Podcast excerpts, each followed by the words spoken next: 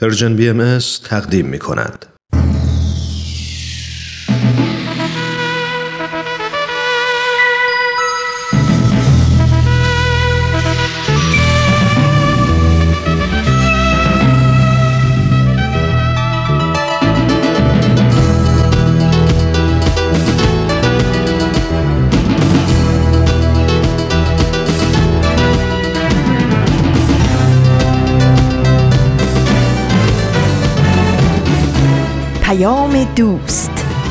برنامه ای برای تفاهم و پیوند دلها.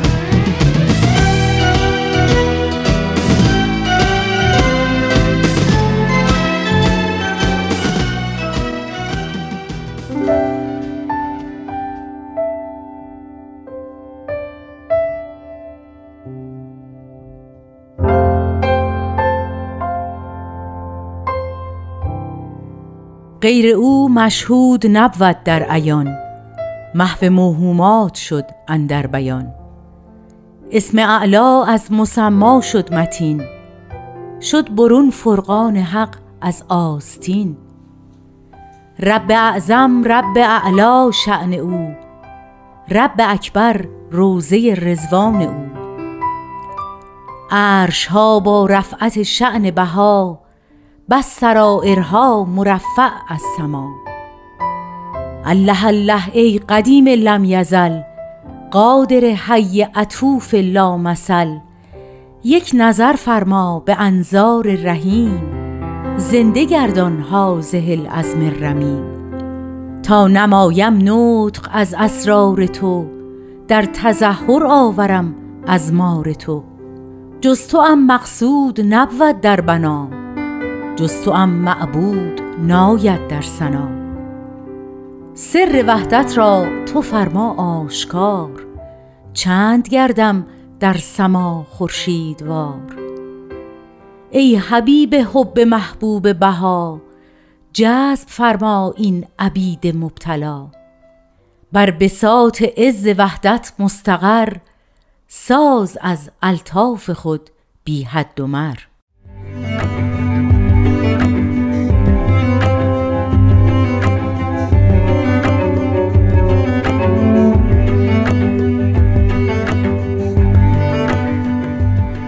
درود بر همه شما همراهان عزیز که با سومین ویژه برنامه دویستمین سالگرد میلاد حضرت باب با ما هستید.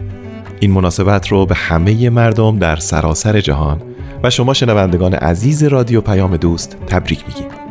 امروز ششم آبان ماه 1398 خورشیدی برابر با 28 اکتبر 2019 میلادیه. من کاوه عزیزی به اتفاق همکارم پگاه موافق میزبان امروز شما هستیم. حضرت باب مؤسس آین الهی بابی و مبشر به آین باهایی هستند که دیویس سال پیش در ایران و در شهر شیراز به دنیا اومدن. اون زمان ایران قرن 19 دوران سخت و دشواری رو طی کرد و مقدر بود که این نوزاد نورسیده مؤسس آینی از سوی خداوند باشه که جهان رو به سوی صلح و اتحاد رهنمون بشه. در برنامه امروز کاوه و من سعی می کنیم تا کمی درباره اوضاع ایران در قرن 19 میلادی صحبت کنیم.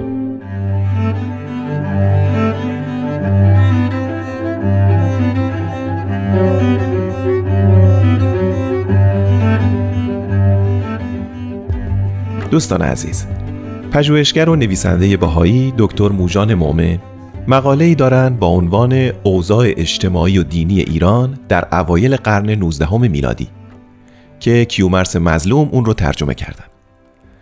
دکتر مومن در این مقاله ده صفحه‌ای به اختصار وضعیت ایران رو در زمان تولد حضرت باب و حضرت بهاءالله شرح دادند.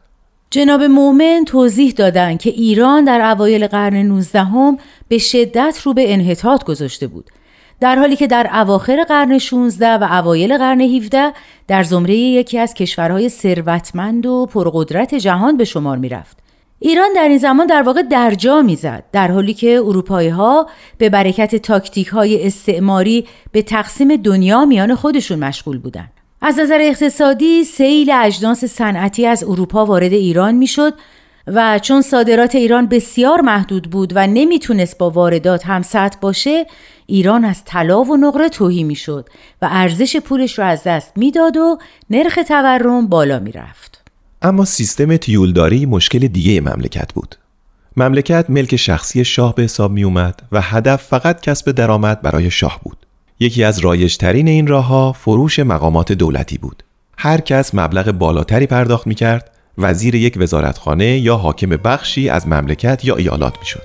و برای جبران پولی که برای به دست آوردن مقام خرج کرده بود مالیات های سنگینی رو به مردم منطقه تحت حکومت خودش تحمیل می کرد سیدی از آل نبی سبت حسین ابن علی قائم حق باب بهی شعشع پرداز آمد قائم حق باب بهی.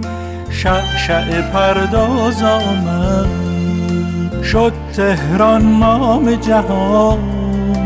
بها از او گشت ایام بعد دو صد سال زمان. وقت دف و ساز آمد. بعد دو صد سال زمان. وقت دف و ساز آمد. خطه ایران کهن. خانه تو خانه من. خطه ایران کهن. خانه تو خانه من. باب و بهار است وطن. جلوه گه راز آمد. باب و بهار است وطن. جلوه گه راز آمد. قلب جهان کشور جم زنده به دو جمله امم. عزتش افزون همه دم صاحب اعزاز آمد. عزتش افزون همه دم صاحب اعزاز آمد.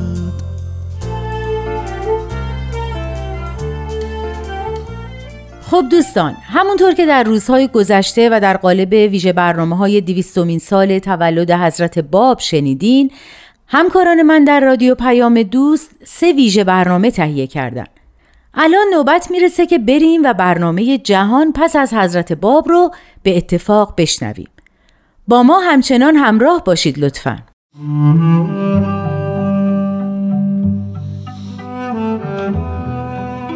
جهان پس از حضرت باب.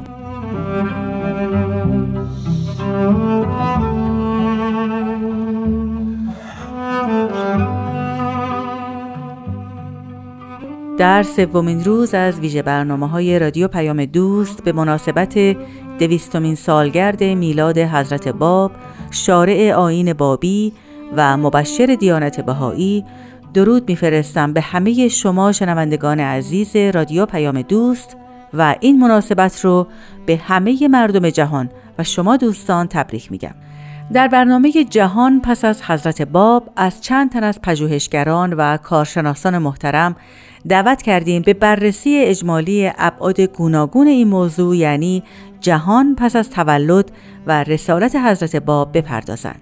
امروز سرکار خانم دکتر مینا یزدانی دانشیار تاریخ و محقق در دانشگاه کنتاکی دعوت این برنامه رو پذیرفتند و در مورد زنان پس از حضرت باب با ما صحبت می کنند.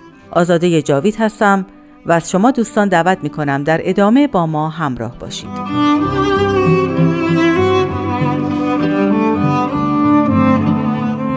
در ابتدا از دکتر مینا یزدانی پرسیدم که آیا مسئله تصاوی حقوق زنان و مردان در آین بابی و توسط حضرت باب بیان شده؟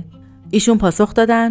جواب کوتاه به این سوال اینه که به شکل یک تعلیم سریح مشخص به آن صورتی که بعدا در آین باهایی می‌بینیم نه اما به عبارتی البته که این تصاوی ملحوظ هست در آثار حضرت به چه شکل اول اینکه در آثار حضرت باب این ایده هست و این دید کلی هست که با ظهور جدید همه چیز تازه میشه.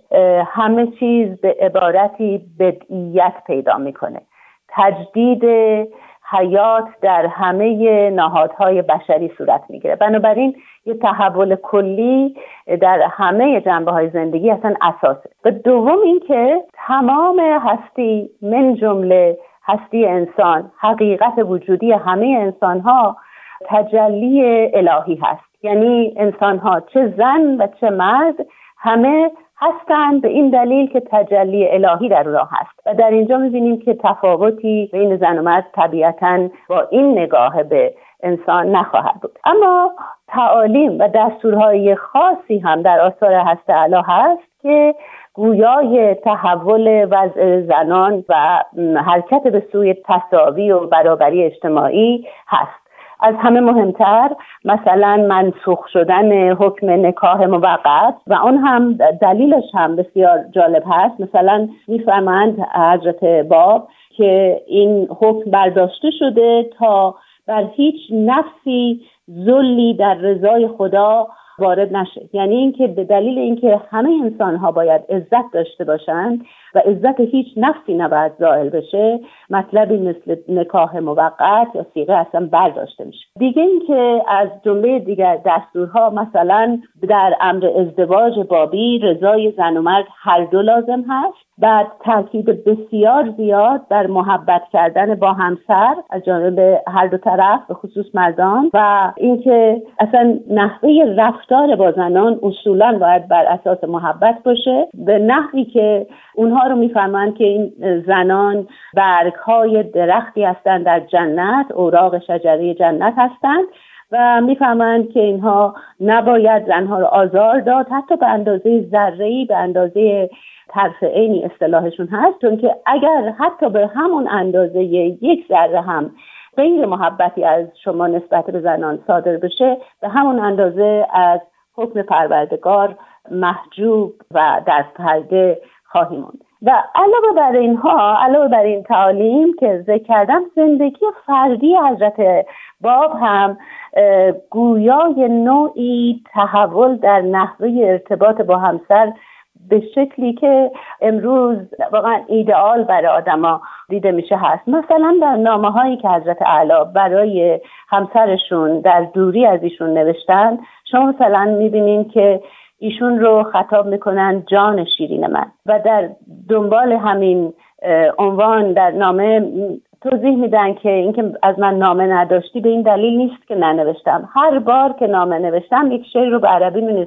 که معنیش اینه که هر بار که نامه نوشتم هایی که از دوری تو ریختم این نوشته رو پاک کرد که بسیار لطیفه.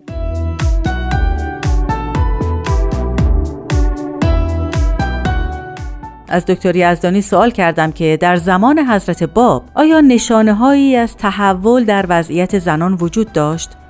پاسخشون این بود به نظرم بزرگترین نشانه تحول در وضع زنان در دور بابی انتخاب حضرت طاهره قررت العین بود به عنوان یکی از اولین گروه 18 نفره مؤمنین به حضرت اعلی یا حضرت باب که ما به اونا حروف حی میگیم به عنوان حروف حی می‌شناسیم و این البته علاوه بر این واقعیت هست که ما می‌دونیم از لحاظ تاریخی که زنان در دور بابی در وقایع سخت و تلخی که بر مؤمنین میگذشت در کنار همسرانشون بودند. مثلا در زنجان در کنار همسرانشون علیه نیروهای سرکوبگری که با اونا میجنگیدن اونا در واقع دفاع می‌کردند و کاملا فعال شرکت داشتند. اما برگردیم به موضوع حضرت طاهره. نه فقط تعیین طاهره به عنوان یکی از برگزیدگان یکی از حروف حی یک تحول عمده یک واقعه بی سابقه در تاریخ ادیان هست بلکه نوعی که حضرت باب به ایشون نگاه می‌کردند حتی در مقایسه با دیگر مؤمنین هم بسیار جالب توجه هست. در زمانی که بعضی از مؤمنین حضرت باب بر این تصور بودند که بعضی از رفتارها و انتخابهای جناب طاهره مثلا در جشن گرفتن اول محرم به عنوان تولد حضرت باب نوعی خلاف شعائر اسلامی رفتار کردنه و بنابراین باید محکوم بشه یا اینکه مثلا اگر که ایشون بدون روبنده برای شاگردانشون صحبت می‌کردن این بعضی از مؤمنین رو ناراحت می‌کرد. این افراد نامه های شکایت آمیزی به حضرت علا نوشتند. اسنادی که ما الان در اختیار داریم این نامه ها پاسخ نامه ها رو از جانب حضرت باب نشون میده و می‌بینیم که چه دفاع جانانه ای از حضرت طاهره کردن خیلی صریح به اون مؤمنینی که شاکی بودن می‌فهمند که ایشان یعنی حضرت طاهره خیلی واقف هستند به مواقع امر. یعنی کاملا آگاه هستند که جریان از چه قراره یعنی جریان اینکه ظهور جدیده تحول عمده است. منسوخ شدن شریعت قبل این مطالب رو در واقع ایشون داره خیلی درست می‌فهمه. بنابراین او بیشتر متوجه جریان هست تا شما و فقط آنچه که شما باید بکنید اینه که پیروی کنید حرفی یا کاری رو که تاهره میگه و انجام میده. همیشه ادعا شده که تاهره قررتالعین در تغییر جایگاه زنان نقش به سزایی داشته. شواهد این ادعا کدامند؟ ببینیم پاسخ دکتر یزدانی چیه. شاید در پاسخ به این سوال بشه گفت که بهترین مطلب رو از خانم فرزانه میلانی که خودشون محقق زنان هستند میشه نقل کرد.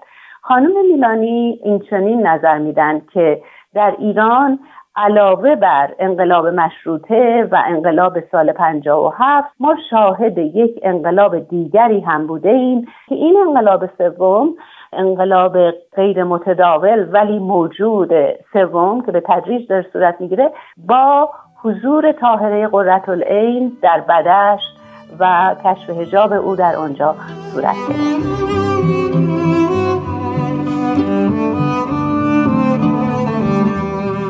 خب از خانم دکتر مینا یزدانی دانشیار تاریخ و محقق در دانشگاه کنتاکی بسیار سپاسگزارم. دوستان نسخه کامل این برنامه رو در شبکه های اجتماعی به آدرس Persian BMS می‌تونید بشنوید. آزاده جاوید هستم و سپاسگزار شما همراهان عزیز. تا فردا و ویژه برنامه دیگر بدرود.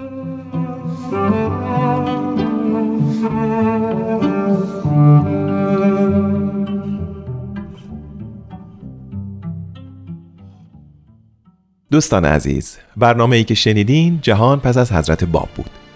شما همچنان در حال شنیدن سومین روز از ویژه برنامه های رادیو پیام دوستید.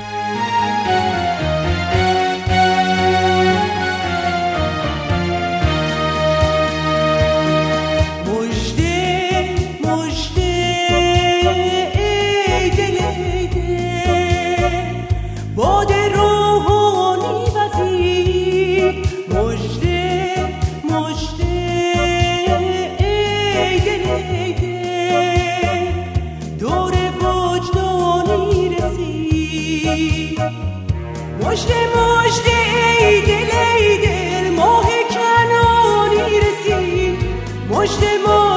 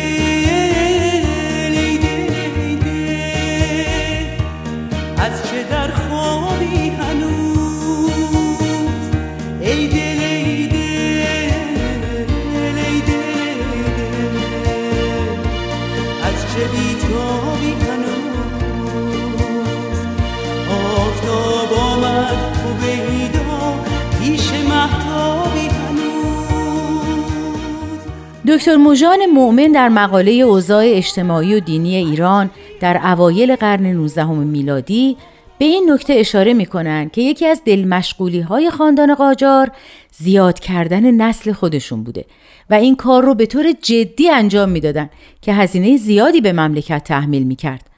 شاید جالب باشه که بدونین بودجه مملکت در اون زمان چطوری خرج می شده. مثلا مستمری طبقه اعیان، خانواده سلطنتی و بازنشستگان حدود 47 درصد بودجه کشور بوده. هزینه های نظامی 45 درصد بودجه، حقوق کارمندان دولت 3.8 درصد بودجه، هزینه هیئت های نمایندگی ایران در خارج از کشور حدود 2.5 درصد بودجه، هزینه تعلیم و تربیت حدود یک درصد و بالاخره هزینه نگهداری و مرمت حدود نیم درصد بودجه بوده. و می‌بینین که برای آموزش و پرورش تقریبا هیچی پیش بینی نشده و کمترین اهمیت رو به اون اختصاص می‌دادن. اما مطلب دیگه ای که دکتر مؤمن به اون توجه کردن وضعیت مذهب در دورانیه که حضرت باب و حضرت بهاءالله به دنیا اومدن و رسالت خودشون رو اعلام کردن. نویسنده عقیده داره که مذهب هم مثل اقتصاد در ایران در حال انقراض بود. در قرن 18 مبارزه ای علیه صوفیگری و فلسفه آغاز شد و حتی علیه اخباریون و صوفیان توسط اصولیون فتواهای مرگ صادر می‌شد و اونها رو لامذهب قلمداد می‌کردند. عدهای از پیشوایان اخباری و نعمت اللهی به قتل رسیدند و رهبر شیخیه یعنی شیخ احمد احسایی تکفیر شد. اقلیت های دینی به ویژه یهودیان مورد آزار فراوان قرار گرفتند و تعدادی از اونها در مشهد مجبور به تغییر دیانتشون به اسلام شدند. علمای دین با افزایش خمس و زکات و درآمدهای حاصل از قضاوت میان دعواهای مردم و درآمد اوقاف و مستمریها و هدایای دولتی به ثروتهای هنگفتی رسیدند. در اثر اختلافاتی که بین حکمرانان محلی با علما بر سر اعمال راه های مختلف ثروت اندوزی از مردم رخ می‌داد، علما کشمکشهایی به راه مینداختند دستور می‌دادند که بازارها رو ببندن. مردم رو تحریک می‌کردند که به پیروان اقلیت های دینی حمله کنند در امور سیاسی دخالت می‌کردند و حتی در ایجاد نخستین جنگ ایران و روس نقش عمده ای ایفا کردند فتوای جهاد دادن و در جنگ دوم بود که برای همیشه سرزمین های قفقاز از ایران جدا شد و قرامت مالیات بسیار سنگینی به ایران تحمیل شد. خب وقت اون رسیده که برنامه دوم امروز یعنی از شیراز تا تبریز رو بشنویم. دوستان لطفا توجه کنید. از شیراز تا تبریز. حکایت سوم. سفر حج. از بوشهر تا مکه.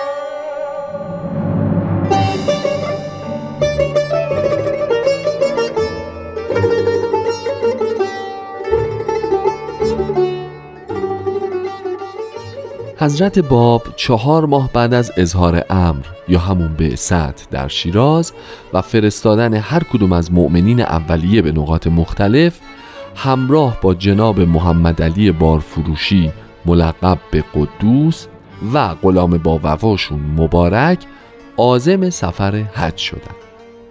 اون سال چون عید قربان تو روز جمعه واقع شده بود و اصطلاحا حج اکبر بود از نظر مسلمین زیارت کعبه و انجام حج اهمیت خیلی خاصی داشت و خیلی انتظار داشتند که حضرت موعود توی کعبه ظهور بکنه.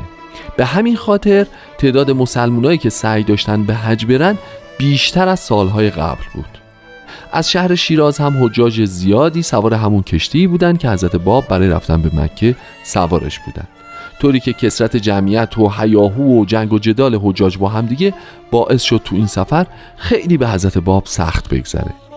ایشون تو یکی از آثارشون یعنی کتاب بیان فارسی به این اعمال و رفتار اشاره می‌کنند و میفرمایند چنانچه خود در سفر مکه دیدم که نفسی خرچهای کلیه می نمود و از رفیق خود که هم منزل او بود به قدر یک فنجان آب از او مزایقه می نمود چه در سبیل مکه امری که اقبه از هر امری بود نزد حق و حبت عمل ایشان می‌شد نزاع حجاج بود با یکدیگر چه این امر در هر حال حرام بوده و هست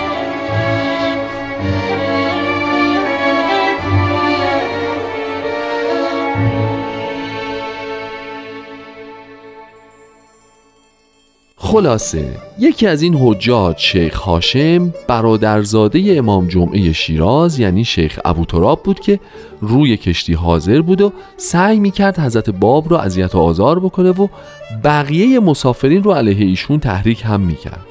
تا جایی که ناخدای کشتی هم متوجه شرارت های شیخ هاشم و مظلومیت حضرت باب شد و تصمیم گرفت شیخ رو به دریا بندازه. ولی حضرت باب شفاعتش رو کردن و عملا از غرق شدنش جلوگیری کردند که این کارشون واقعا باعث حیرت ناخدا شد. حاجی ابوالحسن شیرازی که یکی از مسافرین این کشتی بوده تعریف کرده که من در مدت دو ماه مسافرت خود که با سایر حجاج در این کشتی از بوشهر تا جده رسیدیم مشاهده می کردم که حضرت باب تمام ایام مستقرق در نزول آیات بودند که آن حضرت املا میفرمود و جناب قدوس می نوشتند و آن حضرت و جناب قدوس با اطمینان کامل مشغول این کار بودند. حتی در موقعی که کشتی به واسطه باد و طوفان دچار انقلاب دریا می شد و مسافرین همه مضطرب و نگران بودند ابدا تأثیری در بشاشت و مسرت آن دو وجود مبارک نمی نمود. همین حاجی ابوالحسن شیرازی یکی از کسایی بود که توی این سفر حج با قلب پاکش موفق شد مقام حضرت باب رو درک کنه و به ایشون ایمان بیاره.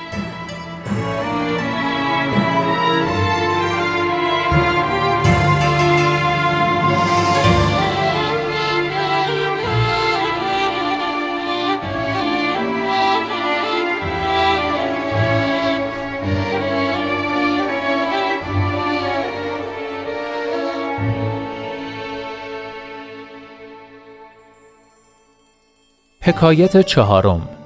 سفر حج. از مکه تا مدینه.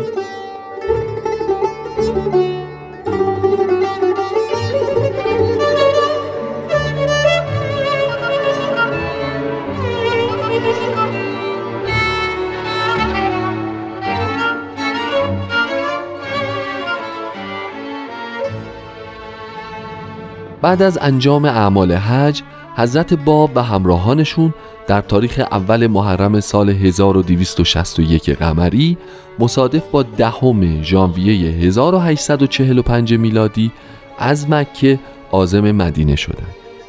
تو همین تاریخ توی راه مدینه نزدیک چاه آبی اتراق کردند و حضرت باب مشغول نماز شدند. یهو سوار عرب بیابون نشین سر رسید و خورجینی رو که حاوی تمام آثاری بود که از ایشون در طول راه نازل شده بود دزدید و به سرعت توی صحرا دور شد.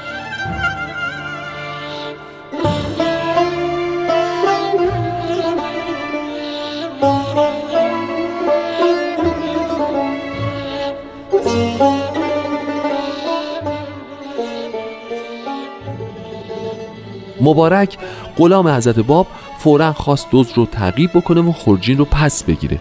ولی حضرت باب همونطور که مشغول نماز بودن اشاره کردن که این کار رو نکنه.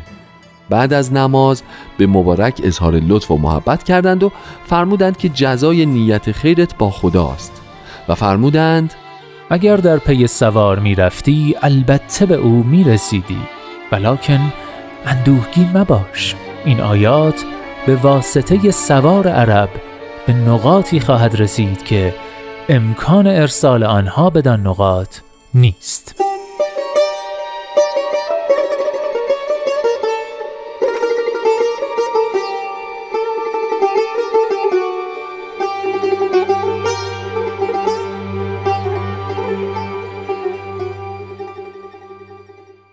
دوستان با ویژه برنامه دویستمین سالگرد تولد حضرت باب همراه با شما هستیم از دوران تاریک ایران در قرن 19 گفتیم که دکتر موژان مؤمن در مقاله اوضاع اجتماعی و دینی ایران در اوایل قرن 19 میلادی بررسی کردند.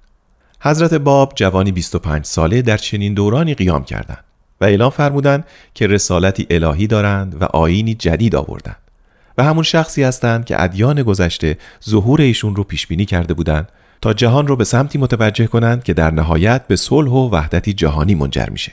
حضرت باب با آماده کردن زمینه ظهوری فراگیرتر و عظیمتر که این هدف رو به طور سریح اعلام می کرد جان خودشون رو فدا کردند و در راه آرمان اون حضرت هزاران نفر از جان و مال و آسایش خودشون گذشتن و یا با پیوستن به آین باهایی در راه این هدف و انتشار پیام حضرت بهاءالله مؤسس این آین به عالم بشری جانفشانی ها کردند. حضرت بهاءالله که از خاندانی اشرافی برخواسته بودند به همه مال و منال و ثروت خانوادگی پشت کردند و ابتدا به خاطر پشتیبانی از آین بابی و حضرت باب زندانی و بعد برای همیشه از ایران تبعید شدند. آینشون رو سالها بعد به شکلی علنی اعلان کردند و در حالی که در تبعید و مراقبت شدید سیاسی بودند به فرمان روایان و پادشاهان زمان خودشون رسالت الهی رو اعلام کردند و از همه اونها با قدرت خواستند که به ندای گوش بدن و به نصرت امر پروردگار و آین جدید قیام کنند. حضرت بهاءالله در تبعید و در شهر عکا از دنیا رفتند. در حالی که آین اون حضرت در چندین کشور و منطقه منتشر شده بود. در حال حاضر آین باهایی در بیش از 220 کشور منتشر شده و بعد از دیانت مسیح دومین دیانت گسترده در عالم به شمار میاد. خب حالا اگه موافق باشین بریم و یه موسیقی دیگه بشنویم به مناسبت دویستمین سال تولد حضرت باب شیراز مشارته یه روز تازه تولد نوید دهنده نور. برای فردایی بهتر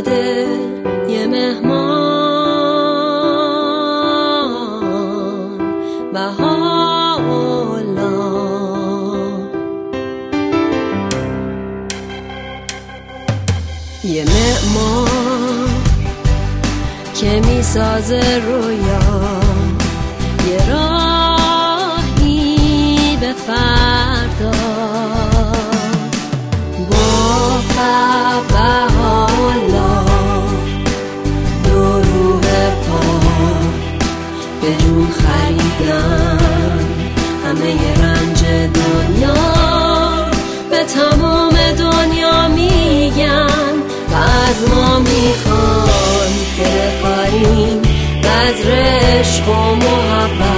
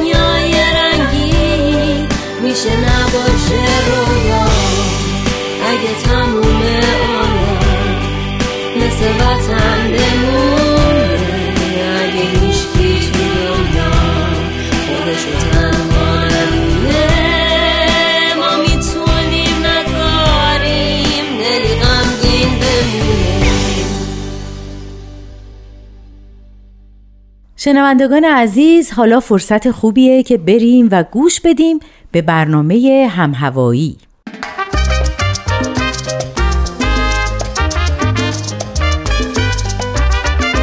بزرگ داشته یک اتفاق مهم تاریخی فرصت خوبیه که از خودمون بپرسیم. ما چطور می‌تونیم حال و هوای دنیامون رو عوض کنیم و هوای آدمای اطرافمون رو بیشتر داشته باشیم؟ به قول دوستی که می‌گفت هم هوایی از روی زمین.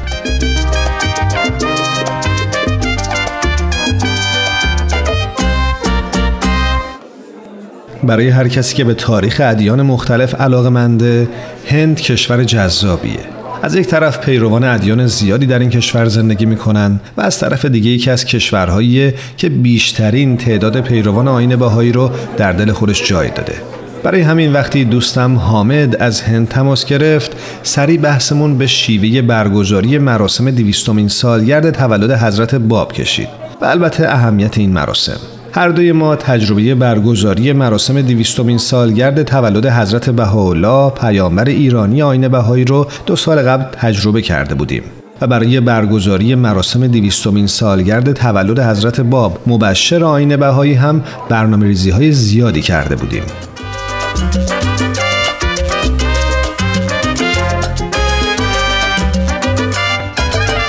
جالب ترین نکته برای هر دوی ما برگزاری این مراسم با تکیه بر نیروهای محلی بود. فرق نمی کرد این مراسم توی آمریکا باشه یا هندوستان. مراسم متناسب با فرهنگ مردم اون کشور برنامه ریزی شده بود و البته افراد غیرباهایی هم در اجرای این مراسم سهیم بودند. مخصوصا که دولت هندوستان هم مثل دو سال پیش از برگزاری این مراسم استقبال کرده بود.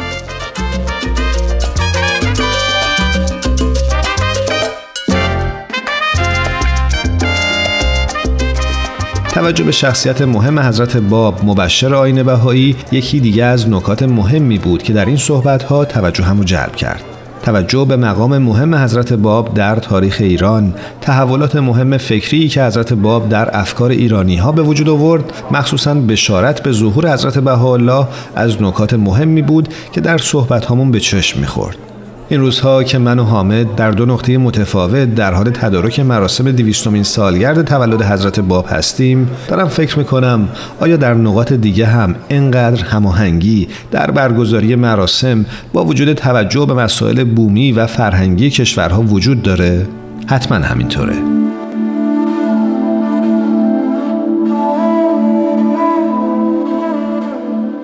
اگه در مورد نحوی برگزاری مراسم دیویستومین سالگرد تولد حضرت باب مبشر آین بهایی در هندوستان کنجکاف شدید با من همراه بشید تا به گفتگویی گوش کنید که چندی پیش با خانم ژینوس یگان در همین ارتباط داشتم.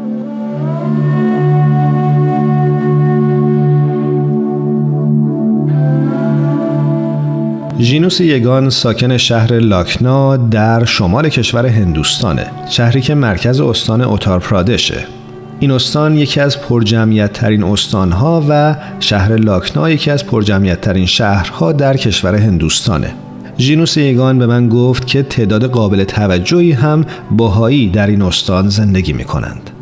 ژینوس با اشاره به برگزاری برنامه های مختلف به مناسبت دویستمین سالگرد تولد حضرت باب به تلاشی که در همین راستا در لاکنا و روستاهای اطرافش انجام میشه اشاره کرد.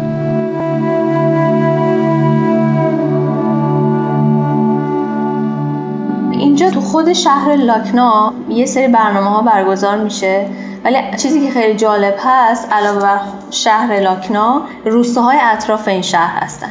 که دو تا منطقه هست که این مناطق هر کدومشون شامل روستاهای مختلف هستن. یکی از منطقه ها مثلا حدود هفت تا محفل روحانی محلی داره. به اصطلاح اون گروهی که جامعه باهایی اون منطقه رو اداره می‌کنن. و یکی دیگه نه تا. که اینا هر کدوم یعنی در واقع این نه تا مربوط میشه هر کدومشون به یک روستایی. و این مجموعه این روستاها میشن یک منطقه که در واقع ما بهش میگیم یک کلاستر. این در مورد اون روستاهای اطراف هست و البته شهر لاکنا هم که خب یه شهر بزرگی هست که خودش تشکیل شده از مناطق مختلف که اینا جداگونه هر کدوم کار می‌کنن برنامه هایی دارن ترتیب میدن تدارک می‌بینن. و البته یک جشن بزرگ هم در سطح شهر. که همه میان شرکت می‌کنن هم قرار برگزار بشه.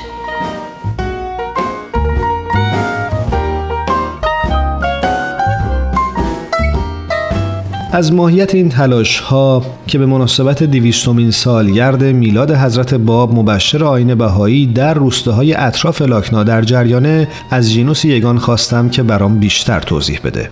اینها توی اون روستاها که خودشون البته فعالیت مختلف دارن بالغ بر هزار فعالیت دارن انجام میدن. از جمله کلاس های برای کودکان، کلاس های برای نوجوانان، برنامه های دعا و حلقه های مطالعه و فعالیت های دیگه. شامل مثلا توسعه اقتصادی و اجتماعی و مناطق روستایی هم هست. اینا رو خب به صورت روتین دارن انجام میدن ولی برای این جشن هم هر کدوم از این روستاها برنامه های جداگونه دارن.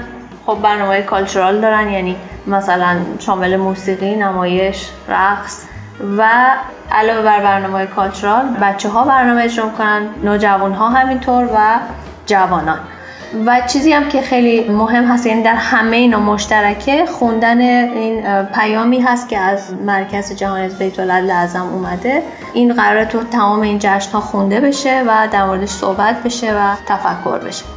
همینطور اخیرا یک فیلمی تهیه شده به اسم بامداد تابان. این هم قراره در تمام این جشن ها به نمایش گذاشته بشه و تمام دوستداران این جشن بزرگ که در اونجا حاضر میشن اینو قراره تماشا کنن.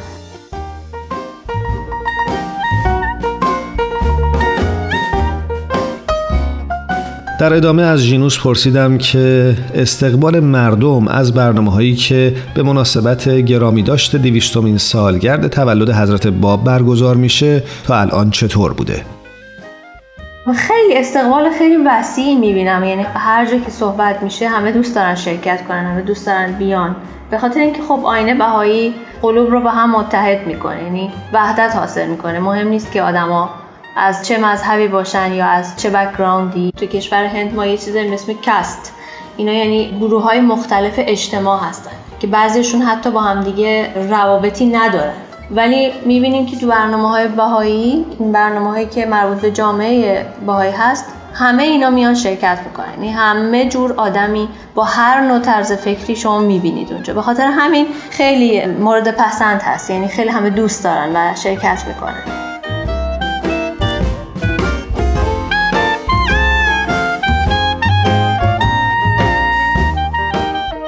ژینوس یگان در پایان از برنامه مشترکی که در همه این مراسم وجود داره برام گفت. یک برنامه دیگه که تو همه این جشن ها وجود داره این هستش که در مورد اهمیت این روز یعنی روز تولد هسته با و همچنین آینشون قرار صحبت بشه که چه نقطه طلوعی بوده در عصر حاضر برای عالم بشری یعنی ورود به یک دنیای نوعی بوده. دروازه‌ای به سمت روشنی و همطور که اسمش هست بامداد تابان. در مورد این هم قرار صحبت بشه. این جشن ها یکیشون در سطح کلاستر میگیم یعنی در کل شهر شهر لاکنا یک جشن بزرگ قرار برگزار بشه. ولی جشن های کوچیک دیگه تو در سطح نیبرهود های همون محله ها کسانی که به فعالیت مشغولن با همون افرادی که تو محل ساکن هستن می‌گیرن. یه سری جشنهای دیگه هم هست که دوستان با مثلا همکارانشون دوستانشون همسایه هاشون جمع میشن و خیلی خصوصی و خیلی کوچیک و تو خونه ها باز هم جشن می‌گیرن. ولی چیزی که هست در همه اینا مشترکه. دیدن همین فیلم بامداد تابان هست و خوندن پیام بیت و صحبت در مورد اهمیت ظهور حضرت باب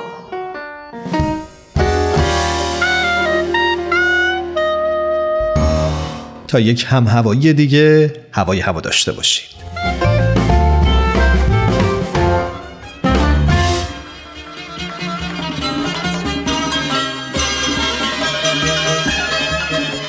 دوستان عزیز به مناسبت دویستمین سال تولد حضرت باب فیلمی ساخته شده به نام بامداد تابان.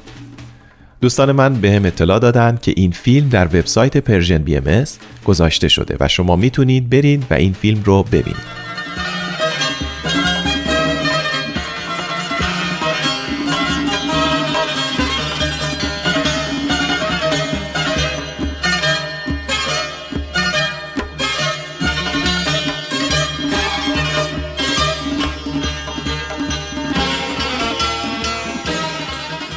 بله دوستان به پایان برنامه امروز نزدیک میشیم. این برنامه در تمام شبکه های اجتماعی Persian BM در دسترسه.